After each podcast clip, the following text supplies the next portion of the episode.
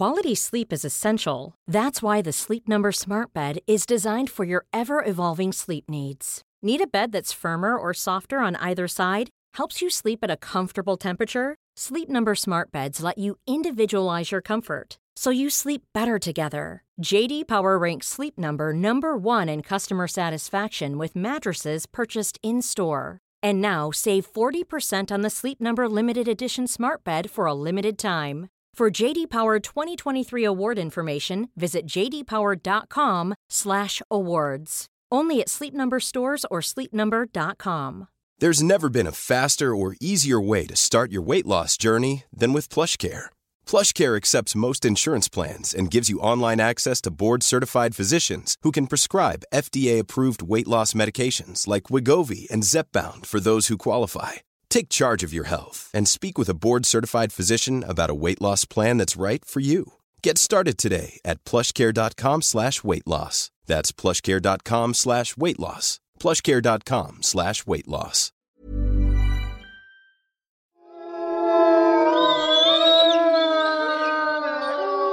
This is a test of the Cabin Country broadcast system. The broadcasters of your area, in voluntary cooperation with the Fishing, Hunting, and Cabin Construction Authorities, have developed this system to keep you informed in the event of an outdoors emergency. If this had been an actual emergency, an early start to the smelt run on the Knife River, record numbers of pheasant flushes near French Lake, or a sale on the triple-glazed windows and pine paneling at Cross Lake Lumber, the attention signal you just heard would have been followed by official information, news, or instructions. This station, W C C N, serves the greater Cabin Country area.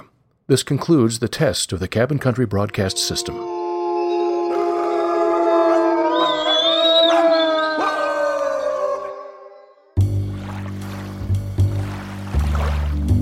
From the glow of Saint Paul's Number One, welcome to another edition of Cabin Country.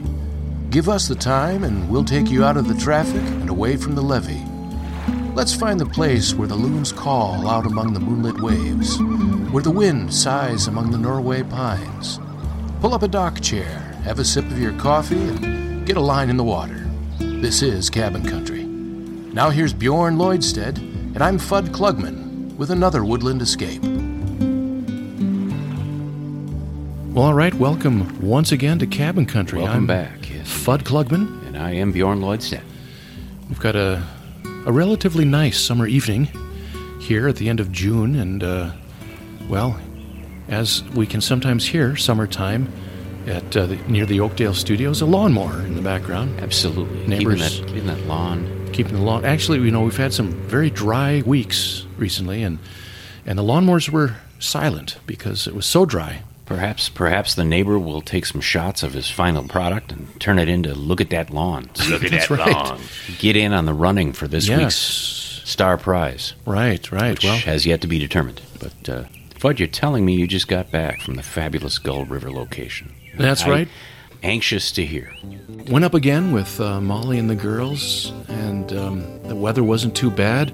I was all ready to grab that uh, little window unit air conditioner because oh, yes. I'm afraid I'm all about uh, comfort, folks. And Cabin Country with just a touch of modern modern comfort. Yes, that's right.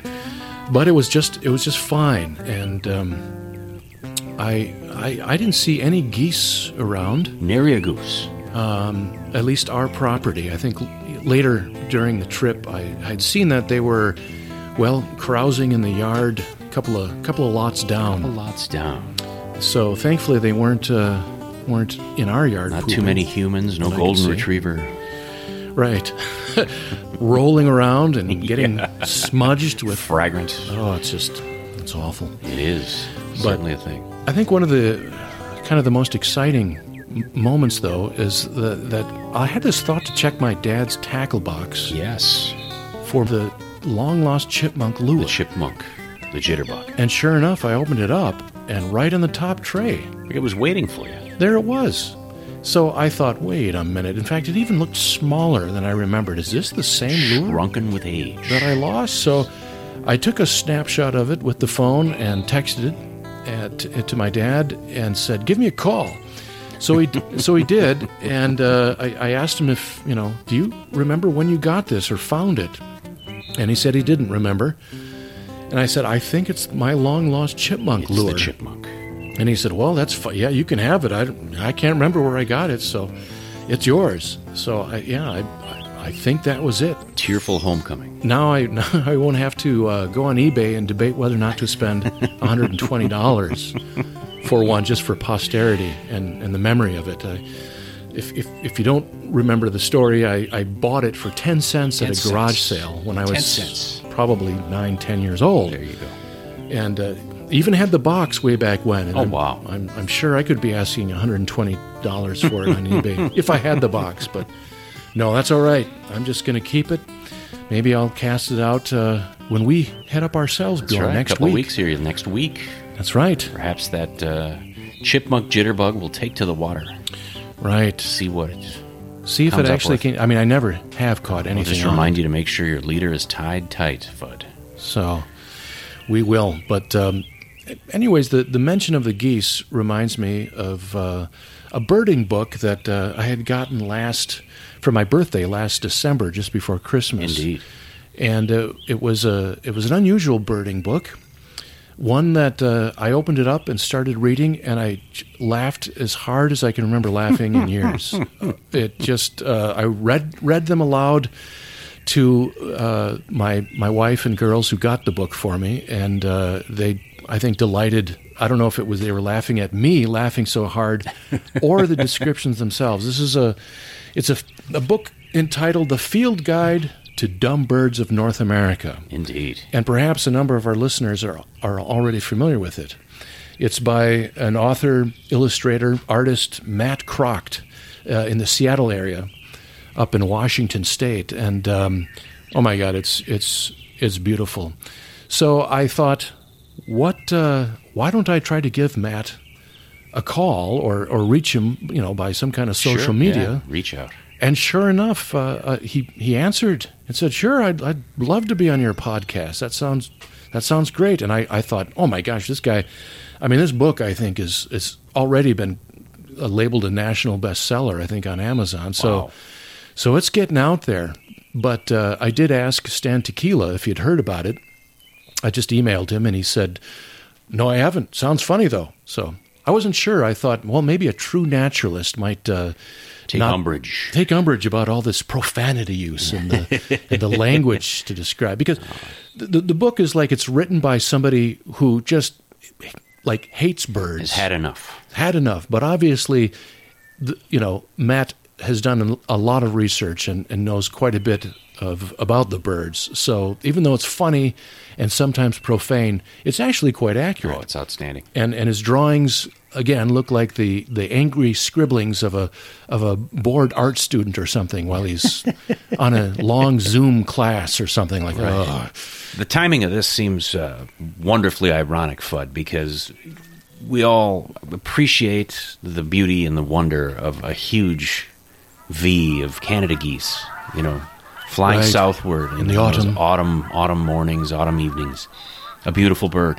At the same time, our listenership will, will vouch for the fact that there's been a bit of an ongoing struggle between the Klugman estate and, and a flock of the Canada geese that love your dock, love your front yard, yes, love to offer things to your dogs to roll around in. It's they're, they're omnipresent. And and as a guy who likes to run slash cycle around some of the lakes here in the greater Twin Cities area, you have to be careful when you see right a, a a flock of them on the shore of a lake.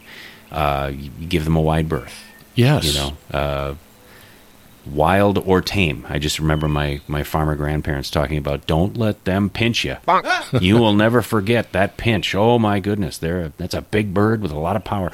So it's ironic that we love the Canada goose, a beautiful bird. At the same time, in the last two, three decades, have become almost a borderline pest. Right. In parts of, of, of cabin country. So it's it's it's interesting that uh, Matt has a great section on birds just like the Canada goose. And, and the artwork is outstanding and done with kind of a frenetic passion. Oh, yes. The birds are accurate. You know what it is when you look at it. They're well done. Oh, There's yeah. no question. This man's an artist. Uh, but but with a with a kind of a innate fury. Yeah. he's, he's he's looking at the other side of things, like perhaps Matt was met by a goose at some point who said, that's the back of your knee, and this is my bill. Come here, crunch. You know, it's, it's it's beautiful, and so what a perfect time for this interview. And and before we start that, let's uh, just give you a taste of what uh, the book contains. I'll open up to the uh, the the Canada Goose. Well, here we go. Um, but first, folks, we have to warn you that uh, some of the language used in tonight's episode may not be suitable for. For those who are, are offended, yes, we'll, we'll try to uh, artfully uh, avoid some we'll, of the sting of some we'll, of it. We'll bring in some, some sound effects to. Uh, but uh, let mask me let me read you out of the, and this is under the, you know, he's got his book sectioned on different uh, types of birds, and uh, this is under the section floaters, sandbirds, and dork legs, and this is the goddamned Canada goose, common name, Canada goose. Thanks a lot, Canada. These fuckers are often considered a pest species. Why? Because of their depredation of crops, their noise, their droppings, aggressive behavior, and habit of begging for food in urban parks, not to mention that incessant honking, and their long, stupid necks. Basically, everything about these geese just makes you want to choke them. Goose tips. Feeding the geese at the park? Be aware that they can become overly aggressive in large groups. If you have to fight, don't let them surround you. Keep moving and try to take them on individually or in small groups. So that's just one of, of several uh, uniquely described birds in the book. But why don't we get the artist and author? Absolutely. And, and have him explain about how all this came about. How did this come to be? Well, welcome nice. welcome to Cabin Glad Country, to Matt. It. Yes. Thank you. I'm so excited to be in Cabin Country. Now, as we, uh, uh, so did I hear right that you actually have relatives in Minnesota? Mm-hmm. Well, they're now they're now in Wisconsin. They've moved oh, on okay, all okay. the way across the border by about thirty-five miles. Big uh, move, yeah. Because you said yeah. Stillwater, right? Stillwater. They... Yeah, they, yeah, Stillwater. So growing up, uh, my family, you know, who is, my parents are from Iowa, mm-hmm. and then they moved to uh, the Seattle area, which is where I was born and raised, but my dad was a, prof- a college professor, and so every summer he had the summer off, and we would um, we would travel back to the Midwest to visit relatives, and it was usually about a, a month to a six-week trip uh, that both began and ended with an incredibly long car ride because they, they always wanted to drive. So we would pile me and my brother and my mom into the sixty-seven Chrysler Newport, nice, and. Uh, you know, no air conditioning, uh, just barrel across the country. And he always, you know, we always had to leave at like three forty-seven in the morning to get the milk scrub before you, and then we knew we were going to stop for gas in, in, in Butte. And, you know, so it was kind of this rhythm that we had every year. And so we would go visit, and we had a lot of relatives in Iowa and some in Minnesota. My, um, my dad's mom and her husband and family lived in Stillwater. And so we would always make a trip there, and I love playing with my cousins there. And so I, I, I think it's a little bit of my, we spent so much time in the Midwest that it was kind of like my summertime backyard. Uh-huh. Uh, so you know, I was a teenager before I knew how pleasant summer could be, right, because we, we didn't go to the Midwest. Matt, you live in the Seattle area, right? Mm-hmm. Yep. Yeah. Right in the Puget, Puget Sound region, which is uh, the Puget Sound is a, is like this huge, crazy waterway. Um, that, that there's like thirteen hundred miles of coastline, and it's all connected right. to the Salish Sea, so right up along the Washington coast and, and British Columbian coast there. Absolutely. Let me just like uh, here's a here's a bird we have in common, and I'm going to have uh, Bjorn read the short description you have for this bird that um, we've all we've all seen in our backyards. Indeed. If what I, is that one? If, if I if I may hear the, the shit-headed cowbird. What's its common name? The common name is the brown-headed cowbird. These shitheads are the worst. They lay eggs like it's going out of style. Seriously, like one every day, all summer long. The female finds the nest of some other bird. She throws out one of their eggs and out of the nest. That's fucked up. Then she lays some of her own in its place and flies off laughing. She's a shit-headed cowbird. And a beautiful... Beautiful illustration there, too, Matt, of uh, the cowbird apparently laughing as it sits on a log. And it's just I just laid my eggs in some other poor f***er's nest. And that's right. That's right. And you get to raise them. Goodbye. Uh, Outstanding. Well, tell us about your artist journey, your history, your, your beginnings as an artist. Trained as an artist. How did that go? I started out before I was trained as a kid you know, all I wanted. They had to make me go outside and play because what I really wanted to do was draw pictures and, and write stories. Sure. You know, I went to a fabulous Lutheran uh, liberal arts school here in Washington. Sure. And uh, loved creative writing, and I loved art, and um, had a trouble choosing between them, and I was too lazy to have a double major, so um, I ended up with more credits in the visual arts, and so that that's the route that I took. But I always really loved the written word and loved wordplay. Yeah, you know, I eventually I became a professional designer because that seemed like it was kind of like art, and it is kind of like art, but but it's different. And then I left that a few years ago and have been writing the books and, and making the funnies. And um, and I've realized that I've kind of come full circle in my life back to the most sort of joyous time, which as a child was drawing pictures and writing stories about them. And, and so that's what I've done in this book. So it basically allowed me to combine the th- three things that I enjoy most, which is writing, drawing, and not being serious. So... It's almost like you have to come full circle and do do however many years worth of the, the quote-unquote real job our parents used to always tell us about, and, and uh, make make your mark, quote-unquote, yeah. and go back to what you love in the first place, which is, yeah. you know, it just seems like that's what we've always heard. You know, yeah. you got to do what you love and love what you do. Right. So mm-hmm. how in the world did I end up doing this? You know, I, I, not podcasting, of course. I, I love this, but... Uh, still waiting for the residuals to show up. Don, you could probably get rid of that at some point. But uh. Well, what I love, you know, all of the birds in, in this book are illustrated by Matt. They're all like, how did I describe it? I, I, to me, they look like um, they're the angry doodlings of a of a bored college uh, art student or something. And you're just in class and you're just drawing this thing. The thing of it is, what's cool is that they're all anatomically correct. You know, uh, as the bird shapes are all accurate. Yeah. But that makes it sound like something that, like, it's not anatomically correct implies that I've got, just, you can't, just want everybody to know that, that, that they won't see that. If that's what they're looking for. There's probably some weird sites on the internet for them, but it's, it's a G-rated. Uh... I tried to be pretty accurate. So when I did the first drawing, I actually what I, I it was a doodle that I did in between meetings um, in that design job I had, and um, and I had seen a bird. But I couldn't get a picture of it, which frustrated me. And I was thinking about that, and I was doodling that bird. And I guess, you know, I showed this doodle to a friend after the meeting, and, and he said to me, looks like you were angry when you drew that. And, and that, so you queued up on that. And so that became sort of the theme. And we got laughing about the idea of this guy who draws birds because he hates them. and, and it was just, it was that sort of in joke, and that, and, and from that, came this this whole idea, this concept of this person who's obsessed with birds, but not in a good way. Right, yeah, right. Well, and the descriptions are so wonderful too. I, I particularly am a big fan of the the goddamn Canada goose. they're they're omnipresent, uh, you know. And and I mean, Fudd, you've spent a fair bit of time, yeah, any, in, in real time and on the show talking about ways to get these things right, off your it's, property. It's a, it's a current nightmare up at our, our cabin on the Gull River. They're just, in fact... How are those decoys working out for you? Well, they're sort of working. I have got I've got a new report, so this is brand new for our listeners while we have Matt here, that my dad was just up at the cabin last week, and he said that he filled a five-gallon bucket half filled with goose shit.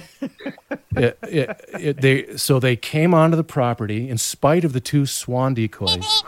But here's what he said. They didn't come up on the land and, and poop near where the, the swans were. They came up on the other side of the dock, on the other side of where my boat is on a lift, and they came up there and, and pooped all over that area. So he said he took one of my other... Last year I made these um, fake fishing lure kind of things with big eyes and... Uh, you know, this this tinselly t- kind of stuff. Mylar tassels. Yeah, there yeah, you go. Yeah, Mylar tassels. Yeah. Just, you know, moving. It's got to be breeze, flashy and big eye. And it really, it really didn't work. But he moved one of them just in case it might uh, over to where he saw that they were getting in. So, so they are, in spite of the decoys, they're they're they're still there crapping, and uh, we're gonna have to take care of these goddamn geese. Well, and I think they're thanking you for the the interactive. Yeah. You know, displays um, that you put up to attract yeah, their favorite. Maybe they think it's a theme park or something. They're just like, one oh, thing I love, that. Matt, is is I'm just leafing through. I mean, the drawings are outstanding. The descriptions, of course, are hilarious. But I, as a guy who's read all kinds of, of birding guides, and and I love them. You know, I love to know what they're all about and where do they live and what are their patterns. And, and you get to, to various chapters in the different books, and you'll see things like, well, here are the upland game birds. All this kind of. I just came across a new chapter simply entitled "Fuckers." Here are some birds that just, at their base, are just plain assholes. Right. Well, some the, of some of these have some real, yeah, how, charming the, aspects, and the, and in this chapter, just the ones that are the, they're just the, plain the, the miscreants of the foul world. Yeah, this is it's oh, outstanding. When I was putting the book together, you know, I'm, you know, sounds like you read plenty of bird guides, oh, and yeah. of course I grew up on them too, and you know, Sibley's and Audubon and all of those, and right. and they're organized different ways, um, you know, often by, you know, like a bird grouping or whatever. And what I tried to do in this book was organize them by what kind of bird they were deep down inside. Yeah. yeah. Well, I'll just give the listeners here a quick section two, the birds, typical birds, backyard assholes, hummingbirds, weirdos, and flycatchers, egotists and show-offs, of course, the aforementioned fuckers, floaters, sandbirds, and dork legs, and, of course, murder birds. Now, would that be birds you'd like to murder, or these are the murderers of the bird world, or possibly a combination um, of the two? Or well, possibly both, although that's yeah. it's primarily uh, birds of prey. Okay, sure, sure. Birds that are basically, I mean, if you look at how their nature has designed them, they're just efficient killing machines. Right. That's, that's yeah. what they're there for. Right, so. right. Uh, that's outstanding. Well, yeah, so so I was trying to compliment you on anatomical correctness uh, with those, uh, but they are, at the same time, very funny, you know, angry drawings, you know, line drawings, and it's hilarious. I also like the, you know, s- sometimes there are names that are crossed out and a new name put over it and stuff like that. It's just... Uh, but the beauty of this is you could identify these birds from Matt's drawings. I mean, it's, well, yeah, this yeah. is this is absolutely, you know... You take one look at the uh, white-breasted butt nugget, you know exactly what it is. Better known as the, the, the white-breasted nuthatch. Plenty right. of those. The bird that spends most of its time in your backyard hanging upside down. Oh, that's it's beautiful. I'll tell you one of my one of my secrets. Uh, I mean, well, two of them actually. Really, so the the initial drawing, I wanted to that, when that guy said like, "Oh, well, it looks so angry," like I wanted to keep that, and so um, I had to put these. First, you're right. I think you need to know how to draw something before right. you learn the right way to draw it wrong. I yeah, that exactly. Yeah. It just sounds like a jerk who's been to art school and is like, well, you can't just draw something bad. First, you have to dr- know how to draw good, then you're allowed to draw bad. But but I wanted it. I wanted them to be recognizable as the actual bird, and I wanted them to be enjoyable as a drawing.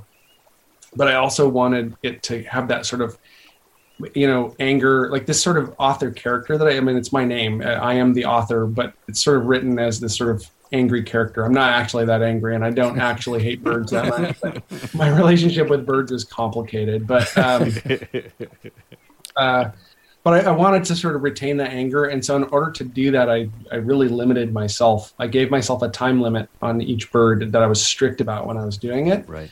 And I I did it I did it in pen. Well, I, I mean, I used pencil, pen, colored pencil, highlighter.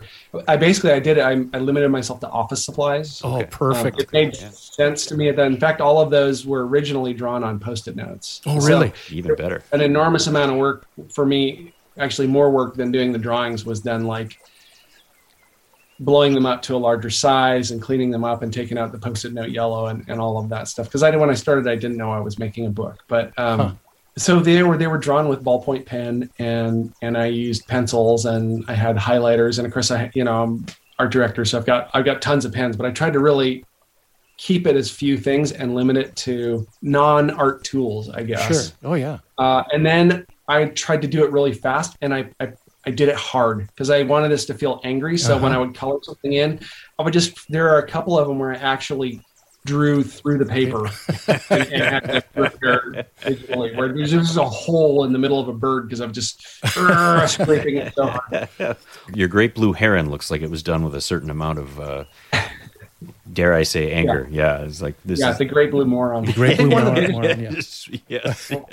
One of the biggest tricks of the whole book was that at, the more that I did this, the more birds that I drew, that I inevitably got better at it, yeah. which so I had to fight getting too good at. And actually with the second book, which is coming out in October, you know, like I've drawn so many birds that it's almost, it's like you, you can sort of see it evolve. And I, I had to decide at some point, like, do I, do I go back and try to draw them less good, which is almost harder? Yeah. Or do I just say, well, this guy has just drawn another sixty birds. And so, So there's a little bit of an evolution, and and you know it's it's a lot the same style, but it's um, you know you can see the the artwork you know evolve a little bit. Where else can we find you online if you want to find your drawings and stuff?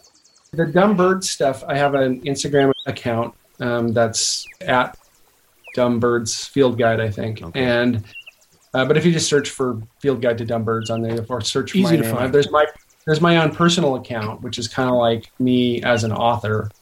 Um, and I've posted some, I've posted some other weird drawings and stuff, but it's like, whatever, you can follow me there. And I do have a, I have a Matt Kracht art Instagram account, which is, um, I haven't posted anything to for a while, but you know, I studied fine art. And so I'm actually really interested in, in contemporary painting, contemporary abstract, figurative mm-hmm. things like that. So that's something that I'm, I'm playing with, but it's sort of behind, I haven't posted a lot recently cause it's kind of happening behind the scenes. I'm trying, I'm learning how to juggle being a, a best-selling author and a and a non-selling artist. Yeah. Uh, yeah. So, but I've got now that I'm sort of fully invested in in in this life. I'm I'm sort of figuring that out. Plus, I bought a fixer um, right before the lockdown, so I've got a lot of I have an awful lot of projects around the house. I bet. Yeah. Oh, I hope I hope you don't end up where I'm at, Matt, where I've I've been painting uh, for years now, and, and the collection just continues growing in the basement. There's just these stacks of canvases sitting there, and I, I got word from my beloved the other day that maybe you could just start giving these away, or maybe whitewashing them and, and doing over, you know, reuse the canvases. I'm like, oh God, so supportive. Really? Okay. I guess it would be kind of freeing to some extent. Uh, I, I got to go back to this drawing here, the great blue moron. It's it's beautiful. I mean, it, I, it's definitely a great blue heron, and I love the fact. Correct me if I'm wrong here, but I'm sensing there's there's some real rage here in, in the in the lining of it. But I love the fact that he, he's got a fish that's almost too big for his mouth that he's attempting to swallow, and that bulging eyeball is almost like yeah. I'm looking at it going, well, this great blue moron has bitten off much more than it can chew. It's standing in its in, in in its watery home, choking on this giant fish. Uh, yeah. It's beautiful. It's absolutely beautiful. I mean, I've, I see here in your drawings a lot of like they're very well done and and like uh, almost like drawings from the field. You know, like I'm doing this yeah. fast because it's in front of me, and you get the idea. Yeah. I don't have a ton of time here, and at the same time, this thing really pisses me off. that's that's that's basically the idea. Yeah. You, you you nailed it. I feel like I guess I did my job because that's exactly what I wanted. Right, to come through. Right. No, it's beautiful. You can appreciate Thank you for, for validating. Absolutely, appreciate the bird for what it is and what it looks like, and you're not going to miss it. And at the same time, you can sense like. And here's a trait about this thing that I really dislike. Look at that idiot, you know, standing there. And you get to the back, and some of these maps you've put in are just outstanding. And, and as a guy in public education, I'm like, man, I've I've I've been handed in a few things that look very similar. but but the, yeah. the, the, the listing is just wonderful. Like, well, here's where you're going to find all the boring birds, and these dummies move this way. For no particular reason. Ah, it's well, it's outstanding. See, it's more than, I mean, it's a true field guide or a, and bird book because it's not just a, you know, few familiar birds and hilarious no, descriptions. It's, it's very inclusive. I mean, you're very yeah. thorough about like, uh, well, if you have an interest, you know, how to keep a notebook or a field journal, uh, bird feeders and how to make your own bird feeder. I mean, it's it's very thorough. And of, and of course, the that sort of angry sense of humor. Yeah. Like, well, if you must, you know, if you're obsessed with these goddamn things, uh, you know, so that's what's what's very cool. Thank you. Well, we have a lot more to talk with Matt Kracht about, so don't go too far. We'll be right back after these important messages.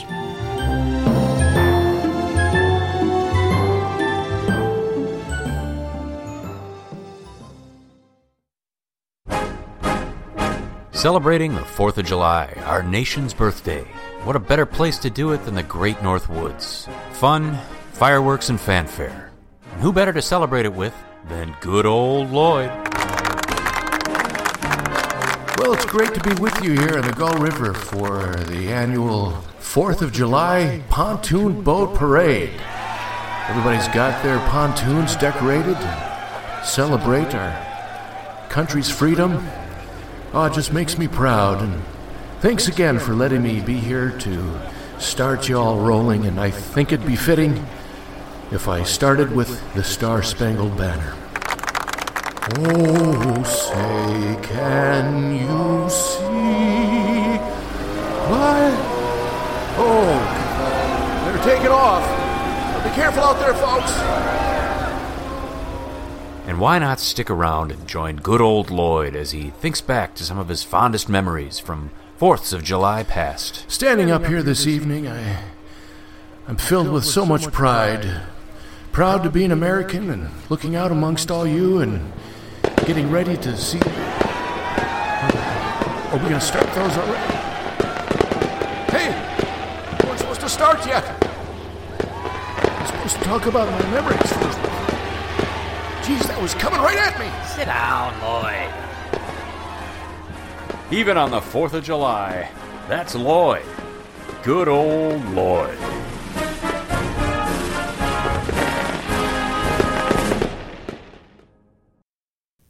Previously on the Cabin Country Outdoors Agents.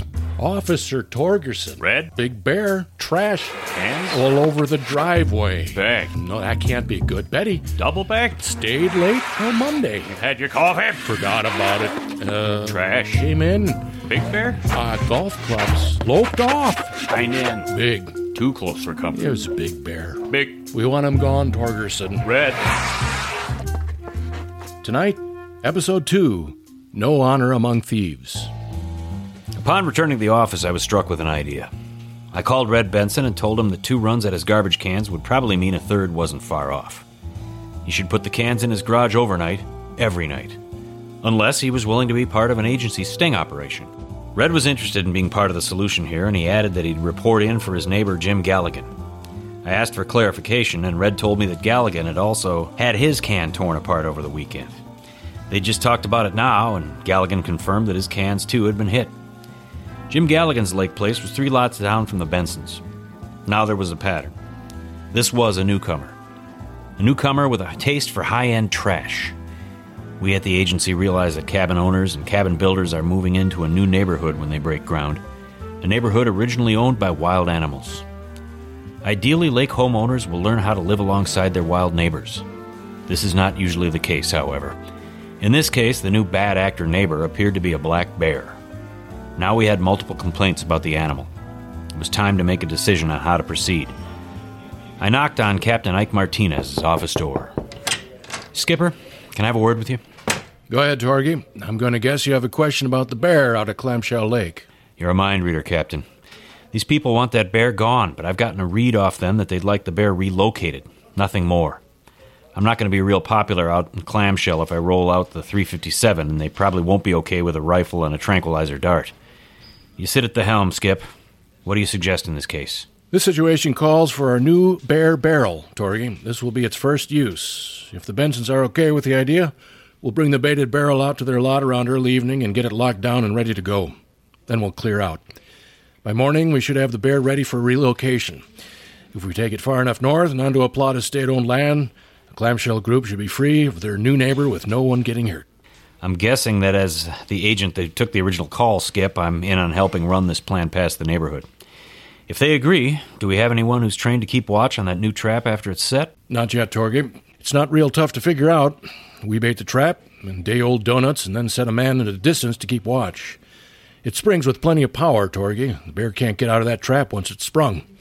No one is trained on it yet, but it's an easy job. It's all right with you, Skip. I'll sit watch on that trap. That's funny, Torgy. Skip? You're just the man I was going to suggest. After talking with the Bensons and Jim Galligan, we had the okay to place the barrel trap. It was a large culvert-style affair that had steel bars on one end and a powerful steel trapdoor on the front. There was plenty of room for an adult bear in that trap. I picked up two dozen day-old donuts from Reed's Bakery, and I stopped by the Sportsman's Cafe for some solidified bacon fat. That ought to do the trick with this hungry bear. Bacon grease and day-old blueberry crullers. Show me a bear that could resist that.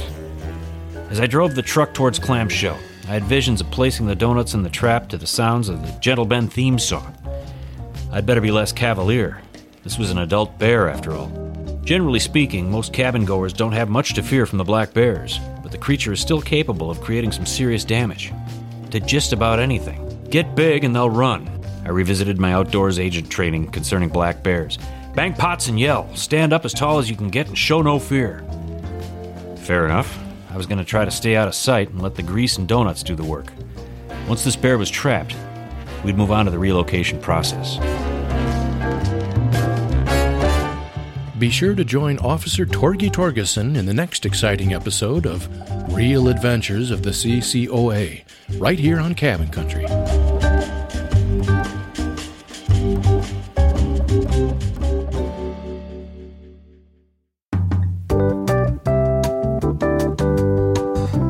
Back to Bjorn Fudd and tonight's special guest, Matt Kracht. I wanted to hear, Matt, and this is in the introduction to the book, but tell us that that story when you were in fourth grade and you had a particular assignment that you had to yeah, fulfill. So, Formative yeah, years. Like, like all great villains, there's an origin story. Yes. Um, yeah, well, I mean, I was I actually look back on this super fondly, but I mean, at the time it seemed awful. But I, I had this wonderful, amazing fourth grade teacher. Um, and uh, in my school was just big enough that there were two fourth grade classes. Actually, in most schools, it would have been one big fourth grade class. Sure. But for some reason, they split it into two smaller classes, which was great. Smaller class size, whatever. Right. So, uh, you know, I knew everybody in fourth grade, but we had two different teachers. And, and they were both really into birding, bird watching, whatever they called it back then. I don't think they called it birding yet. They just called it bird watching. Sure. You might have called it ornithology. Anyway, um, they both were super into it, and they both were super competitive. So there was this good-natured competition between the two classes. Right. And we went on these joint field trips, but it was like, whose students can count the most bald eagles on the Skagit River, you know? And they got they got really... you know, like wound up about it. And the kids didn't care. We were just like, we're cold and it's wet and I'm tired of looking at eagles. But uh, so we went, but so I got introduced. It was really, I mean, you know, I was a kid. As I mentioned before, I grew up going to the Midwest, spending my summers. I ran around barefoot with the cousins. And so I think every kid is kind of a naturalist. Sure. They just don't know the correct names of things yet. You know, they're drawing a picture of a bug because it's cool.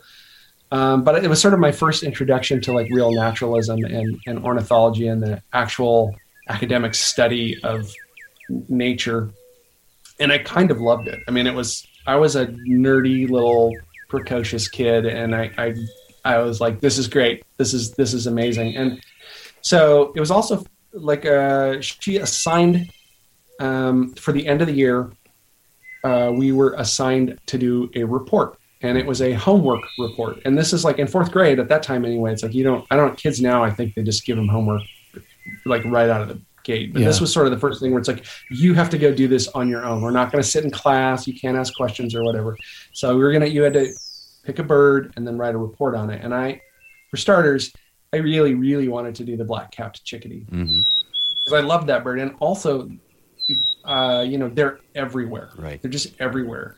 And they're easy to hear because they have the really distinctive call and they're easy to spot. And and I just thought they were the coolest thing. And I was like, I am so doing that. And so she went around the room and asked each kid what they wanted to do. And this girl who sat to the left of me and got called on first was like, black-capped chickadee.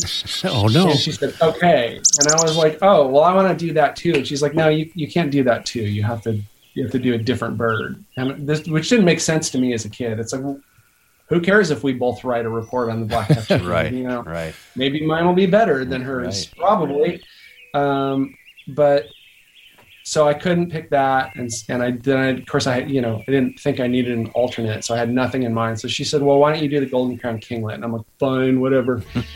um, and I don't know why she assigned that to me. Maybe she was irritated with me yeah. because that bird, I mean, they're tiny. They're like the size of your thumb. And they're they're colored like, I mean, they have a little crown on them, but I mean, the males do anyway. The Golden Crown Kinglet, uh, it's gold. Um, and sometimes there's a little red there too. It's a really pretty little bird, but they're like, they're, they flit around super fast. They like to stay up high normally in, you know, coniferous forests. They like know where a fourth grader is ever going to be. And, you know, and, and I thought like this, my whole, I thought for sure, like, this is how you do it, right? I was like the Indiana Jones of birds, right? Like the way that you would study a bird is you take your, you know, I probably three ring binder and your pencil and your binoculars, and you go out in the woods and you watch this bird, and then you note its behavior, and you, I mean, you're studying it, right? Right, right, right. Field notes. And you, uh, good luck, good luck with a with a golden kinglet. you cannot you cannot find them, and and I it's like kind of thing where you're looking through your binoculars, and you oh that's one, no, I think that's a pine cone, and.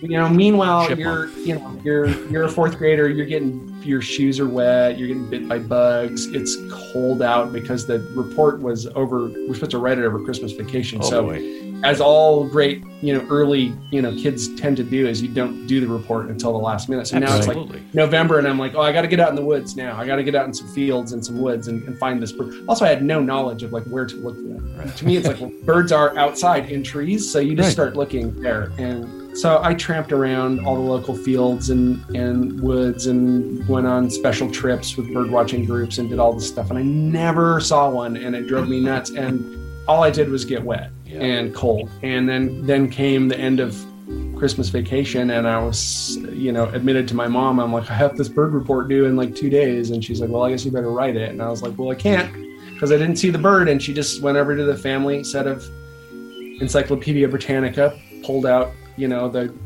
volume and handed it to me and said, you can go to the library and get a book on birds too. And so it was crushing to me because I had this big idea in my head that I'm going to go out, you know, within like my pith helmet and like discover something new about this bird that nobody's ever heard of before. And it all revolved around seeing it. Like it didn't occur. It's like, why would you write about something that's already been written about? I need to go look at something and, and do it. So I, I begrudgingly wrote this report and put it in this, you know, one of those Uh, you know, Brad binders. Oh, yes. Where you do the three ring punch and then the Brad's close. Yeah. And then there's the little area on the front that you can write on. And I think mine was titled Bird Report. And, and I turned it in and I got, I don't know what, it was satisfactory or whatever. They didn't yeah. really, I don't think they did A B C at that age, but you know, it was C minus work at best. yeah. And, and, and I had, I knew, I knew I could have done better. And it was, it was like, it, it, it shook me to the core. It was my first brush with real report writing and academia, and which I assumed I would be great at. And I just, I just stunk the room. And it was, it was bad. And so, well, so to, to sort of bring the story full circle, this is back in, I think twenty seventeen now. I'm, uh, I'm in Seattle and I'm at this local park that's right on the water. It's beautiful. This trail walks along the, you know, the, the, the Puget Sound there. And it's, it's, it's, I think it was actually, it might've been, it was either New Year's Day or the day after. And my wife and I are taking a walk. It's crisp, golden day, you know, it's cold and you can see your breath and the sun is shining and all the, you know, grass is golden and, and, And I look over to my left on the non-water side and I see something flitting around, and sure enough, it's a golden crown kinglet. Like the first one I've, and I'm, you know, forty-seven years old, I've never seen one in my life in the wild, and here, there it is. And I like just had this immediate like burst of like, this is my chance for redemption.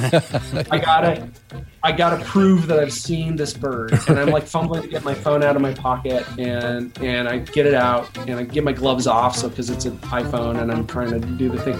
And, you know, my wife's like, what, what? And I'm like, shh, shh, quiet. Golden Crown Kinglet, Golden Crown Kinglet. You know, she doesn't know the story, so she has no idea. Right. Like, I'm just freaking out because there's a bird next to me, and so she's quiet. And I'm trying to snap a picture of it, and this thing, this little son of a bitch, would not stop flitting around It, like it, every time my phone, just before it could focus, it would move. And so I spent like five minutes and I got some blurry pictures. The, the, the best one is in is in the introduction of the book. And you can, you know, if you look, you can barely make it. If I hadn't circled it and written right. the name next, you would just assume it was a blurry leaf. Yeah, you and, can't really um, see it. Yeah, exactly. Exactly my point, right? So that, so the the, the damn thing, you know, it, it foiled me again. For, you know, so I still and. So then it was a few days later that I that I was doodling and I came up with this angry doodle, and my friend said, "Looks like you were mad when you drew that." And so, um, yeah, that's basically it. All started because I had a great fourth grade teacher who pushed me to do something new, and and, and I failed academically at it, and and basically got pissed off about it, and, and apparently hung on to that anger all these years and didn't realize it until I had to write a book about it. We have to read then the Golden Crown Dumb Shit, as it appears in your book. Common name, Golden Crown Kinglet. This dumb little shit just hops all over the place. In the trees, in the grass, in the bushes, everywhere nonstop. It can't sit still for even one goddamn second. So you could maybe take a picture of it that's not blurry or obscured by twigs. That's why I had to draw this little fuck instead. He has a stupid yellow stripe on his head. And that's it. So there there you go. It's the angry author of the book is not really who you are. It's uh, almost like a character wrote the book. So you really don't have that much anger, but was there some catharsis in, in drawing these? And... Oh, yeah. I mean, it's fun. And I mean, like, let's just be honest. Swearing is fun. It's fun as fuck. Yeah. Um, I'm not supposed to be doing this. yeah. Yeah. You know, which is why so many teens and preteens love this book, and their parents hate me for it. Right. Uh, my, my nephews loved it, and my sister-in-law is still mad. But um, because yeah, but I feel like this, like as an uncle, that's one hundred percent my job, right? Like yes. I need to. Those kids need to learn it somewhere. That's so right. It's a ton of fun to write. Yeah, there's maybe some catharsis, but not so much against birds as it just gives me an opportunity to be snarky, and like that's an element of me. Like I think my sense of humor, I I tend to be. I can be a little sarcastic. I can be a little snarky, and you know, I don't. This was this felt great because I wouldn't write a book like this about people because right. that just feels mean. Yeah, you know? mean, like yeah, mean spirited. Sure. I told somebody I was talking to somebody about writing, and we were talking about if you're doing humor, you always want to punch up, and they're like, "Well, perfect, because birds are up there." And so I um I I feel too guilty, you know, if I if I I don't want to hurt people's feelings, and the great thing is that birds cannot read, so. That we know um, of. that we, yeah, we know of. Although, if you take a look at my back deck right now, it's quite possible that some of the local birds have learned to read because they're really bombing it. You know, I just, I just stained it, and immediately they're like, "Oh, cool, new color." Right. Here you go. Here's oh, what I man. thought of the book. Yeah, I was gonna ask if uh, any serious ornithologists or.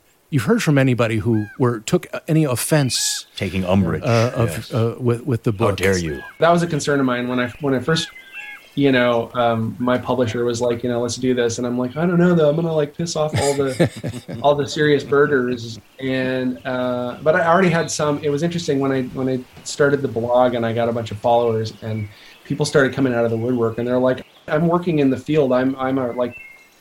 I care for injured raptors, and this is the sure. funniest thing that I've ever read. So I think most serious birders, at least who have reached out to me, they don't have a problem with the humor at all. They actually think it's funny because I think there is this tension. I think everybody, like if you're into birding, and there are probably some other things, and who knows, maybe I'll write books about those things, but if you're part of a community where there's like some real passion around something, but you know, you know deep down inside, like a lot of people take this way more seriously than they probably should, or right. just too like wrapped up in like, yeah. you know, all high and mighty about it. That like somebody needs to take the piss out of that, and yeah. and that's like that's my job basically. I think that's what I've decided. You know, now that I'm, I'm not going to be in the corporate world anymore. I am. I'm going to take the wind out of you know puffed up people's sails. So I think that there is this thing where they they it's almost cathartic for them to be able to laugh at themselves or. Probably in many cases at their colleagues, I'm guessing. But yes, students love it. The, I have had some bad feedback. Uh, there are the few people have, and it's not very much, but um, it always comes with uh, a one-star Amazon review, yeah. and it's always it's always a variation on this story. I bought your book thinking it was going to be some good, clean humor about birds. And let me interject here, I don't know why they would think that. Right. um, yeah. But but apparently they, they bought it just based on the title and didn't look at any of the content. Okay. Right. And then and then it goes on to say something like, and I gave it as a gift to my husband slash father-in-law slash somebody. And their birthday was ruined. And now, and I had to apologize. This is, the F word is not funny. Swearing is not funny. And your book is not funny. One star. And it is funny because it's like, I mean, if you look at the ratings, and I'm not hung up on, I just want people to enjoy it. I don't really care what the ratings are, but like it's, it's a, it's, you know, two thousand five-star ratings. And then like one lady. Right. Who had to apologize to her husband, who apparently can't handle the F word, and his whole birthday was, and I'm just like, wow, my my little book ruined your whole entire year. That's cool. But I, those are actually my favorite reviews. I get a big, I get a kick out of them, and I think they've actually helped my sales, because I think anybody with an actual sense of humor reads something like that and they go, oh, I have to read this book. Right. Yeah. yeah. And I really, I think it's helped me more than, because I know they're just like, I'm mad and I'm going to, you take your one star and that'll show you. And it's like, hey, thanks. You probably just got me a hundred more sales. So.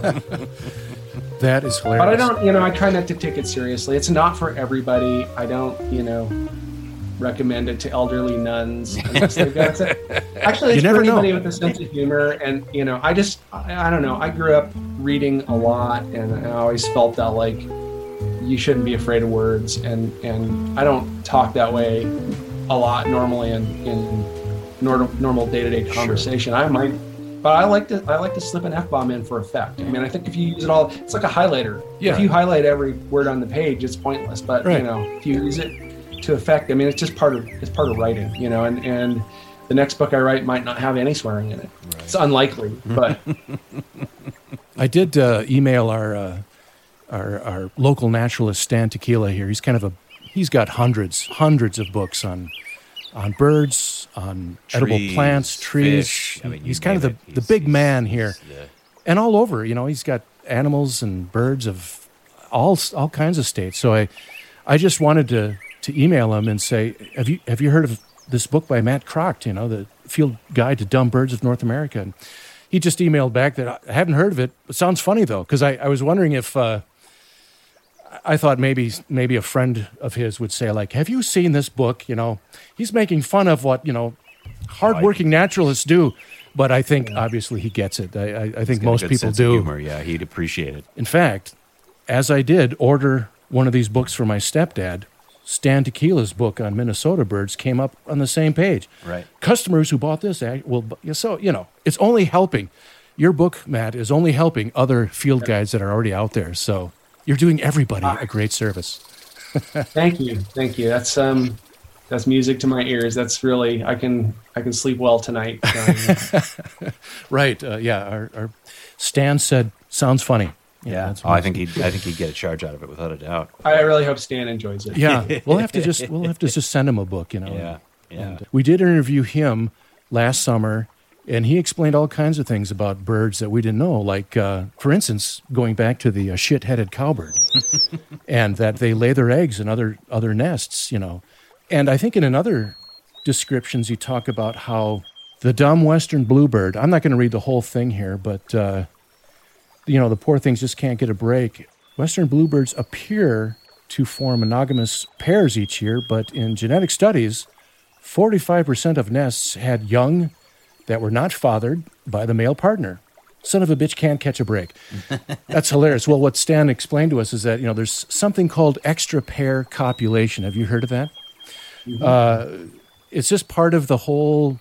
Strength, survival of the species. Yeah, the survival yeah. of the species. So yeah. It's common with many birds right. that the female will copulate with uh, more than one male bird. So mm. chances are that there are multiple families in one nest. So there you go. That's right. Not just birds, but um, yeah. No, I, that was a big part of the fun of writing the book, and I decided early on that I want, I, you know, I want it to be funny and not too serious. But I, I, there's no like wrong information in there, right? Like it's really clear. It's like fact.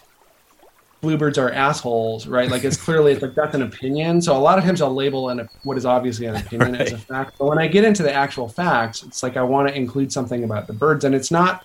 because I felt like it needed to be educational. I mean, if you want to read all sorts of science and stuff about birds, there's plenty of like real ornithologists and real naturalists who can who can instruct you better than I can. I mean, I'm a I'm a talented amateur, I guess. Mm-hmm. Um, and if you want to see great great bird art, James Audubon already painted all those birds like one hundred fifty years ago, mm-hmm. and they're and they're gorgeous, right? So I didn't want to try to do that, but I wanted to include real stuff. But I used that as the basis for the humor, because I looked at each bird and basically said, what's interesting about this bird? And then if you anthropomorphize it, you know, if I, if you, if this bird were a person, what kind of person would that be? Like, yeah. what kind of person would just like, basically like, like the cowbird, right? It's like, it'd be like the equivalent of taking some dumb person's baby and just throwing it in the yard right. and then dropping your baby off to be raised. And it's like, it's a legit evolutionary strategy, but we as people would be like, you're a jerk yeah. for doing that, you wow. know? Yeah. So that's what this guy just takes birds personally, this guy, I say, me, I guess, takes birds personally as though like they're, they would make the same decisions that humans would. And that often does make them jerks. Like if a human pooped on your car hood, right. you would hate that. So. I think I lived next to that person at one point. uh, not not for long after that, but uh, yeah.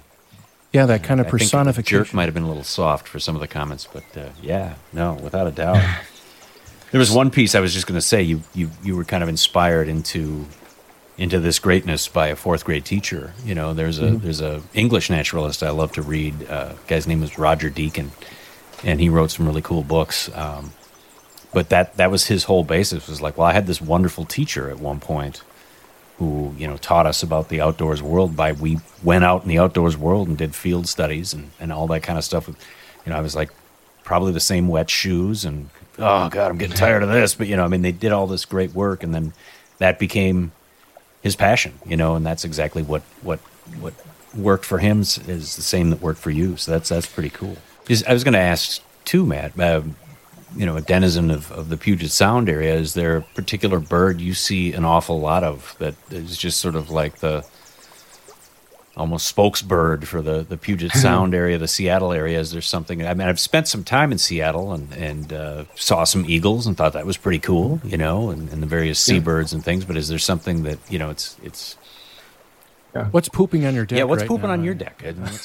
uh, everything's pooping on my deck. So let me tell you. So uh, there's a few things. I mean, I, it's hard to pick one. Um, I mean, to me, growing up, the it was the black-capped chickadee. That's the bird I wanted to do. And part of right. that was because... They're just all, they're ever present, right? And they're non-migratory, so they're around all year long. Correct, yeah. And and so, like, to me, that has always been sort of the quintessential, like, my youth growing up in the Northwest bird. And they're and they're they're everywhere in the Northwest. I mean, they're from Canada to, they're everywhere, right?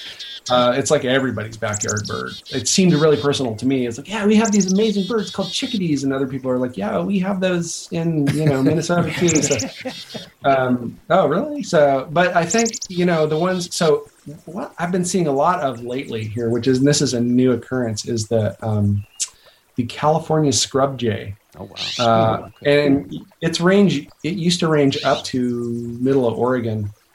And but with global warming, they're now coming further north, and now so now there's another bird yelling at me in my yard.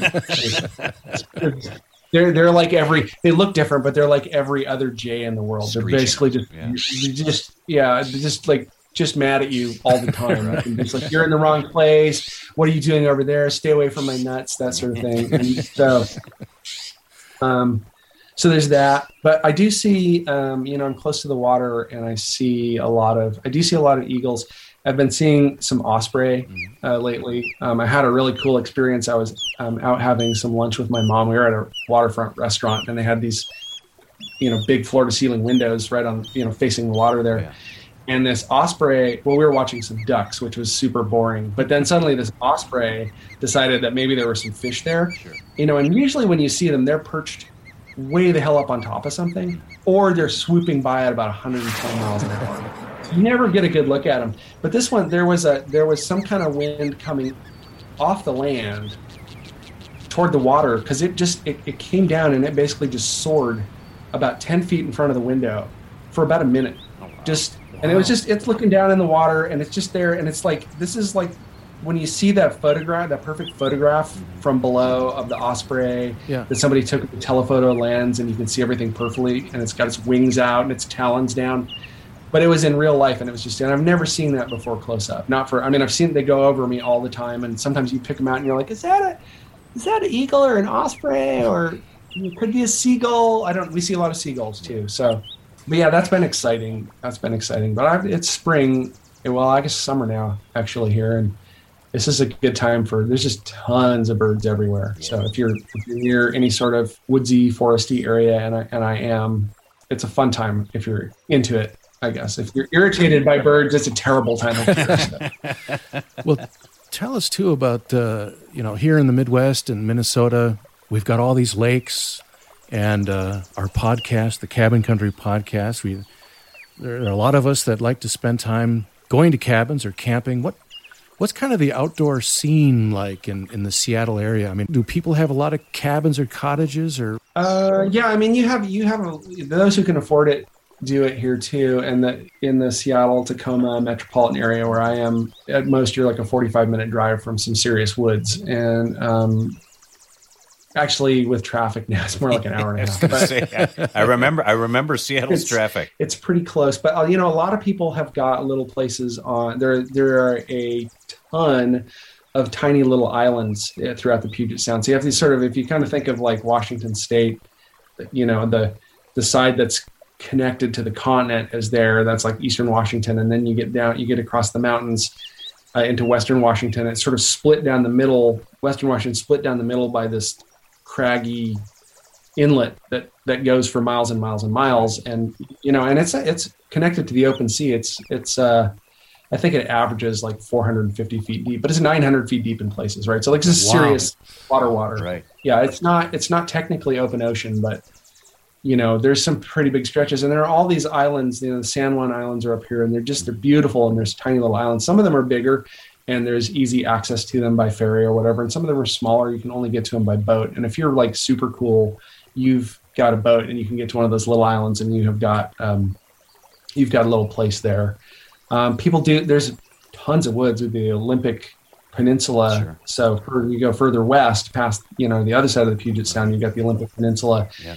Um, and the, there's a huge, huge rainforest out there, right. um, which is fantastic for birding, but just amazing to be out in. It's like old growth rainforest, and it, it's um, it's marine temperate zone. So, you know, I say rainforest, and some people think of like South America. It's not like that, but like these huge trees that, you know, are impossibly large and moss hanging down hundreds of feet. And yep. It's got its own ecosystem, and um, and it's it's really cool. So some people have got cabins out in that area, but a lot of people just camp, like tent camping. You mm-hmm. know, there are a lot of state parks and things that people like to go out to, and we're for the thirty odd days a year here that it is not raining. Um, yeah. It's it's a great time to camp, but you know that one of the huge benefits is our mosquitoes are much smaller than yours, so. Oh.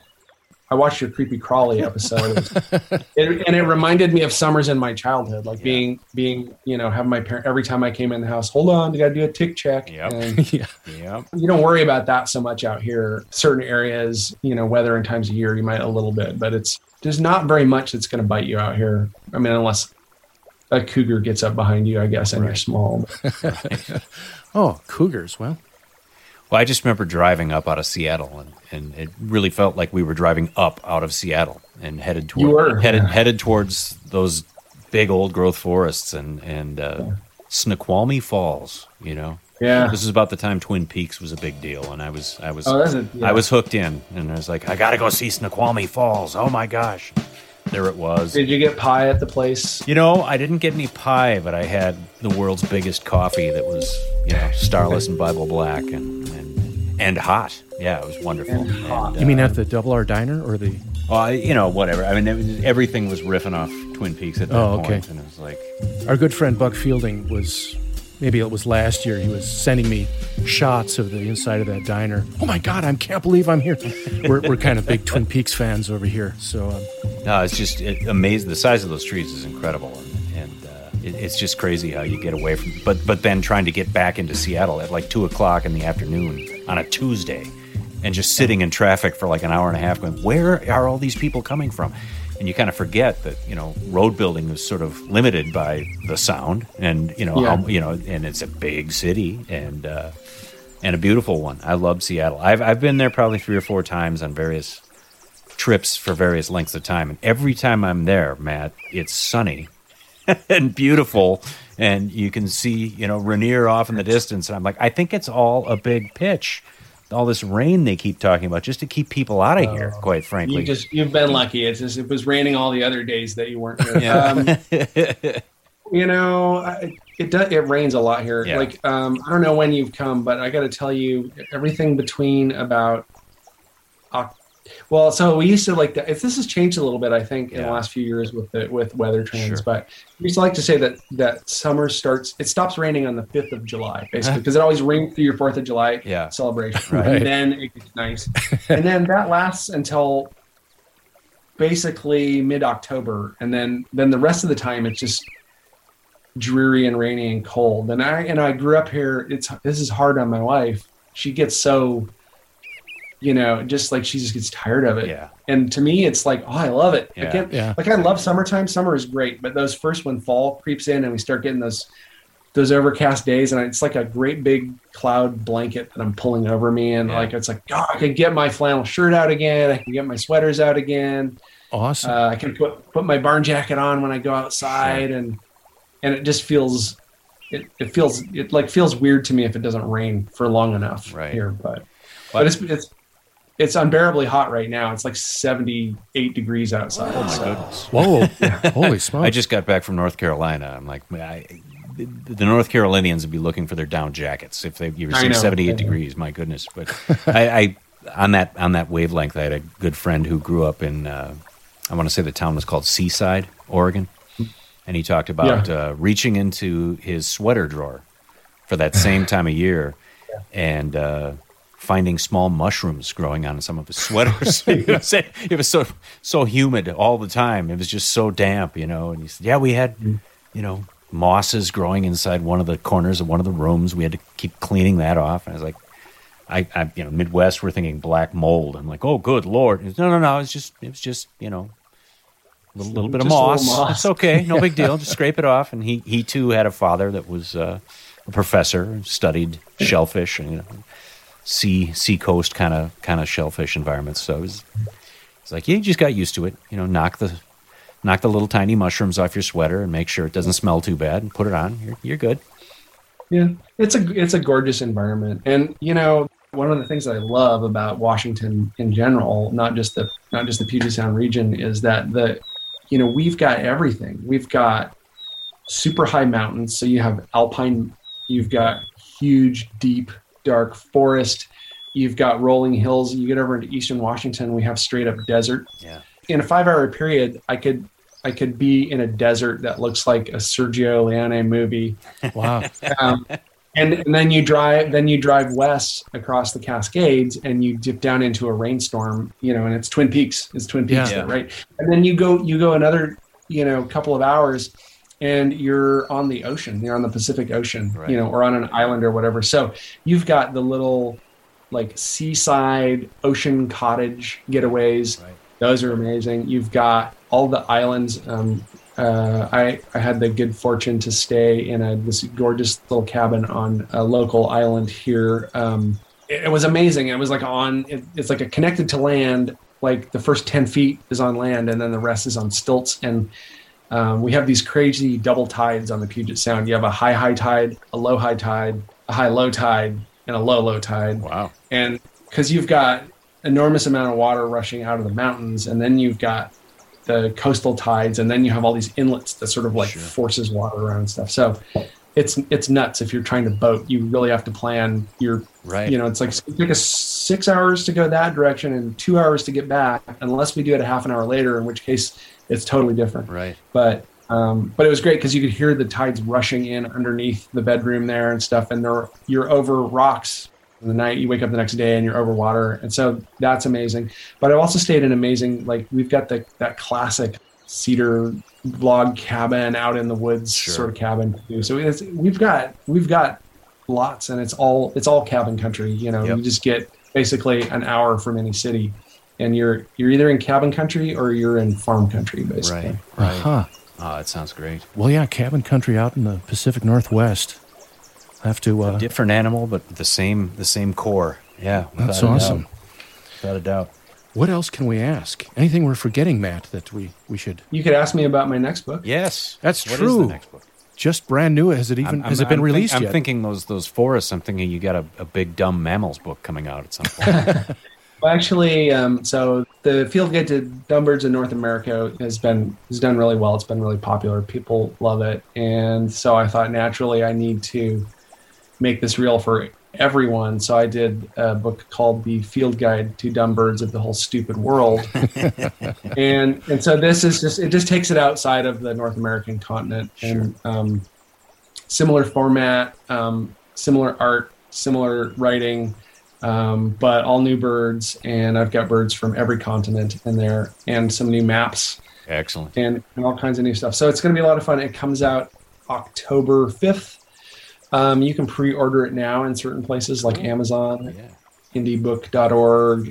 Go to your local bookstore and tell them you want a copy when sure. it when it's ready, and the, and they'll they'll order it for you. But that'll be fun. And then following that, I don't have a on-shelf date yet, but there'll be an actual bird field guide, or excuse me, a bird journal for people who want to keep their own bird journal and do their own shitty drawings of birds.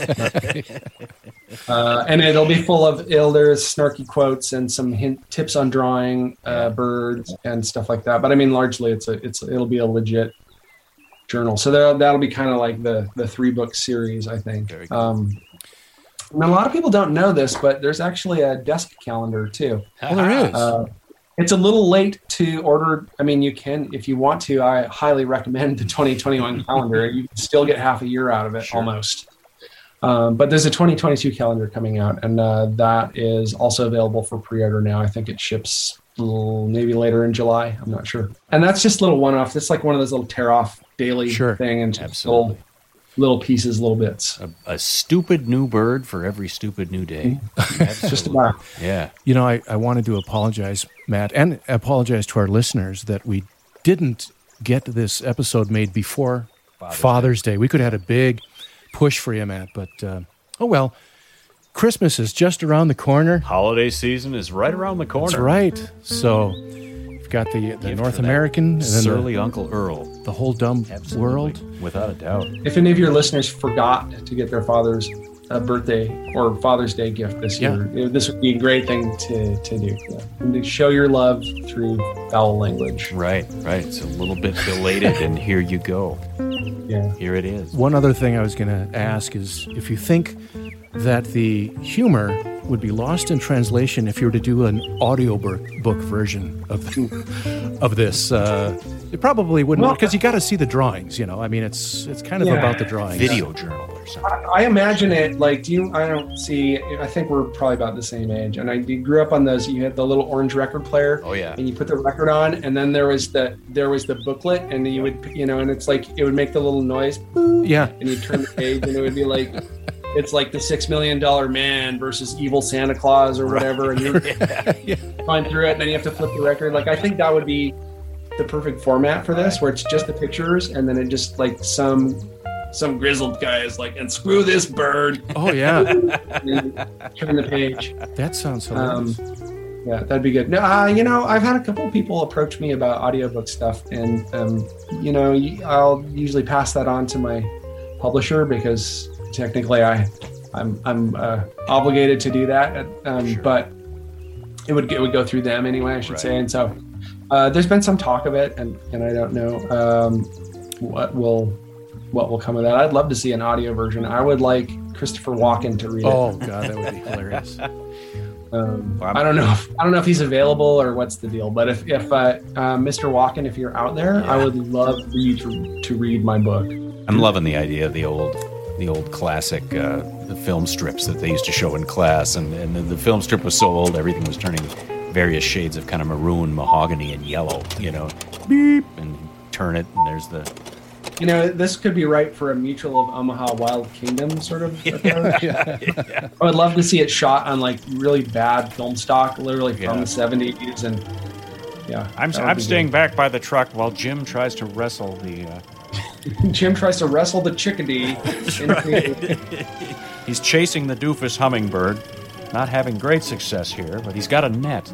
Well, we'll see what we can do as part of this show to further exemplify the greatness of this book, the Field Guide. Yeah, I'm hoping you don't mind, Matt, if we if we, uh, we pimp it up a little bit on the show, because uh, I don't mind at all. We would love like, to get yeah. li- get the word out there that this is something that everybody ought to have on yes. their coffee table. By God, I love the attention. It turns out that I like being an author. Um, it's a, it's funny, like being an author and being a writer are two different things, and right. and my. My publicist and my agent are both constantly telling me how nice it is that I actually like to talk to people. Right. Um, there's a lot of, well, I mean, a lot of authors, they're like, I read a book and now t- everybody go read it. And, and somebody says like, yeah, can you be on this podcast or do you want to do the signing or whatever? And I guess they just, they don't like that. Right. And, um, and I think it's fun. I like, I like people. I like talking to people and, uh, And I like the attention, let's be honest. Without a doubt. Without well, that's cool. I, I've I've no doubt that you're going to be a happily busy guy for the next several years. So. I would think. I so would think. Th- thanks a ton for spending your time with us here. Indeed. It's been great having you. And uh, my pleasure. We're, we're, not, we're not done talking up your book, that's for sure. Thanks so much for having me on your show. I, it's really fun. Let's do it again sometime. Absolutely. Excellent. Absolutely. Well, that was a wonderful interview, Fudd. There was a lot of, lot of great insight there from Matt. I have to admit, I, I, for some reason, thought that uh, Matt himself would be just kind of as cranky as the style that he writes in his books. Right. But quite the opposite. As right. you know, he's he's a wonderfully nice guy, and it's it's just kind of a characterization. You yeah. know? Yeah, the, the idea of an angry artist just kind of like, ah, oh, scribbling. The character he goes words. into, absolutely. Excellent stuff. So thanks so much, Matt, for a great interview and spending some of your valuable time. Well, it was so much fun, too, to hear that there, there's, you know, a cabin country of the Pacific Northwest, too. Yeah. It takes on so many different uh, phases. Yeah. So much to see, so much to do, and, and so many different aspects of cabin life. And, yeah, a, a wonderfully uh, conversant gentleman, you know. Yeah. Uh, which, after you've read the book, yeah, all you can think is like the sort of the Archie Bunker of, of outdoors life here. But uh, a, you know, a true artist and creative writer, and uh, he had me fooled. Yeah, he had me fooled. I was like, this is a guy who has several ten and twelve gauges sitting around the cabin, right. fully loaded, and a binocular pair waiting. You know, and no, he's actually a, a great fan of the outdoor life as well. He just this was this was. Uh, an avenue for creativity that he really yeah. really made his own. So that was, that was so much fun. And the book is easy to find. You can find it yes. on Amazon, The Field Guide to Dumb Birds of North America, and his brand new one, The Field Guide to Dumb Birds of the Whole Stupid World. The Whole Stupid World. So, so uh, birds maybe you're going to see in Europe. I can't wait to get that one too. North Africa, who knows, you know. Right. Welcome to Australia. Well, and you and I are going to have, uh, actually, it's, we're, we're kind of behind uh, this year. A little on behind schedule. Summer trip. That's all right. We're going to get up there and uh, kind of stop one for me will be the corner store and talking about a, a fishing license. I was going to get that taken care of. I was going to get that taken because I need a license to sit in your tracker or on the dock and cast about two thousand five hundred times and catch several pounds of weeds. Of, of salad. Uh, but, uh, we do things by the book around here. That's right. My gosh, you never know. It's, it's our smallmouth might might end up on the, the hook of one of my shitterbugs. And, we'll see. Right. We'll see. Or maybe the chipmunk the lure. The chipmunk will finally earn its keep. Yeah, we'll give that a try and um, listen to a radio show or two. Without and, a doubt. Uh, hopefully, the fire it won't ring, be little Mitts coffee. Too too hot, you know. Too still hot still enjoy some hot coffee, no matter how hot it gets up there. It's never too hot for a cup of Mitts. That's right. Never That's right. too hot for a cup of Mitts or five. Yeah, yeah. Indeed. Well, excellent. Well, thanks for hanging with us again. That's right. Um, here on the dock. Glad and, to have uh, you. Learning about all kinds of... Summer's here. Get a line birds. in the water. Exactly. For Pete's sake. Make it happen. All right. Well, we'll see you next time here on Cabin Country.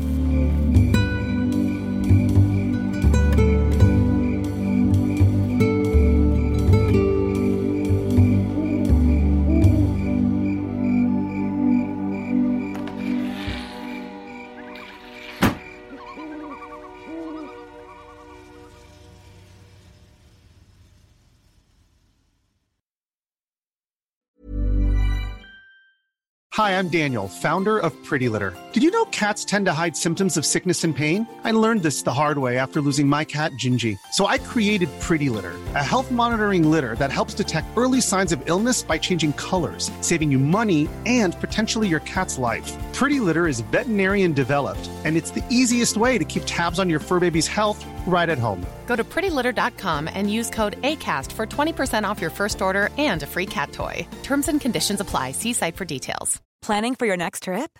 Elevate your travel style with Quince. Quince has all the jet-setting essentials you'll want for your next getaway, like European linen, premium luggage options, buttery soft Italian leather bags, and so much more. And is all priced at fifty to eighty percent less than similar brands. Plus, Quince only works with factories that use safe and ethical manufacturing practices. Pack your bags with high-quality essentials you'll be wearing for vacations to come with Quince. Go to quince dot com slash pack for free shipping and three sixty-five day returns. Mom deserves the best, and there's no better place to shop for Mother's Day than Whole Foods Market. They're your destination for unbeatable savings, from premium gifts to show-stopping flowers and irresistible desserts. Start by saving thirty-three percent with Prime on all body care and candles. Then get a fifteen stem bunch of tulips for just nine ninety-nine each with Prime. Round out Mom's menu with festive rosé, irresistible berry chantilly cake, and more special treats. Come celebrate Mother's Day at Whole Foods Market.